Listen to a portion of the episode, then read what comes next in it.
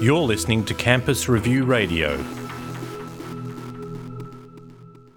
From moving between um, the academic world at Macquarie University to YourTutor, what would you say is the biggest difference between the academic and commercial working worlds?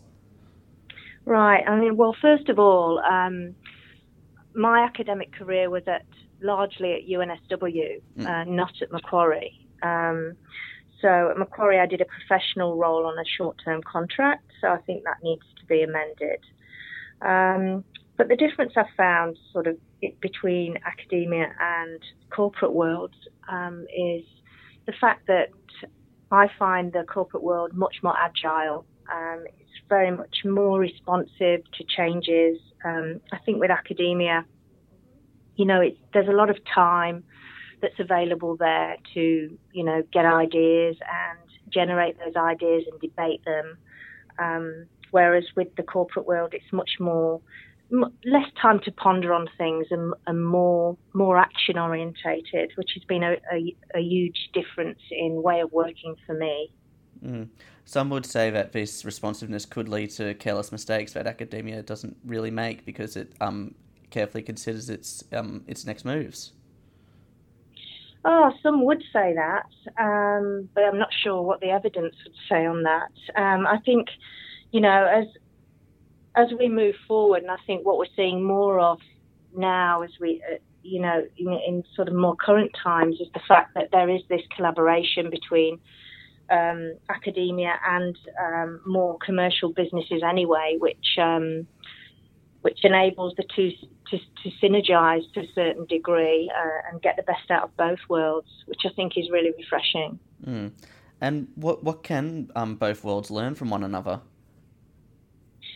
Um, oh, look, I think yeah, there's learning on both parts. I mean, of course, academia is is focused on education, knowledge generation, new theories and, and methodologies, and I think what what the commercial world sort of allows to happen with academia is for those methodologies and theories to be translated and applied in you know in real world settings to to more tangible problems that that are in real life.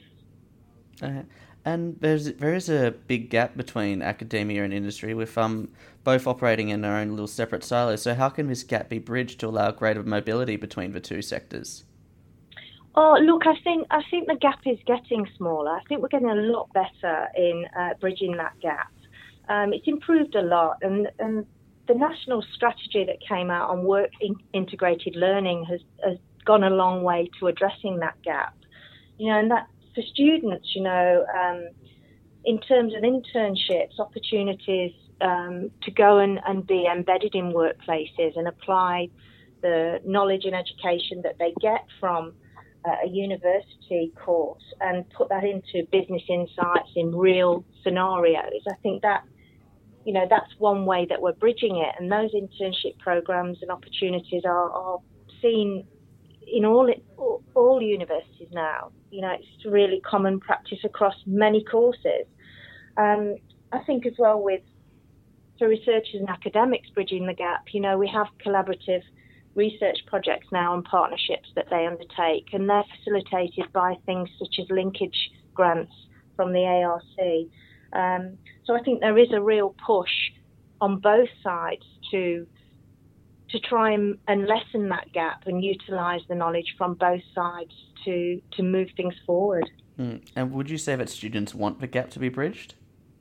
Uh, I, I do think so. I think it's it's beneficial for um, for students. It definitely enriches the learning experience. I think one of the challenges um, with students is when they're learning a lot of theory uh, or a heavily theorized curricula is well, how is this relevant to how I'm going to use this in you know post degree when I'm out in the real world? So I think that the fact that they can go into businesses and get that practical experience and expertise and see how theory underpins what happens in the business context, um, you know, it just it, it, gives them a much deeper understanding of, of the current challenges, um, you know, the, the contemporary topics that we're dealing with in the business environment, um, and ultimately leads to better graduate capabilities, which is something that I know is, you know, quite a focus for many of the tertiary institutions now. Mm. And would you say that business needs to learn how academia works and not just the other way around? Um, I think there's there's learning opportunities on both sides. Um, I think that um, personally, what what I've experienced is that there is a lot of insight into the way each one works um, in its own way, and a lot of respect for the way that works. Um, so I think that's quite an outdated view that maybe business doesn't understand the way academia works. I think what maybe need, needs to be clarified is is the time it takes sometimes for academia to respond to certain challenges and opportunities. Um, but as we know, that's just embedded in the in the culture of, of that sector.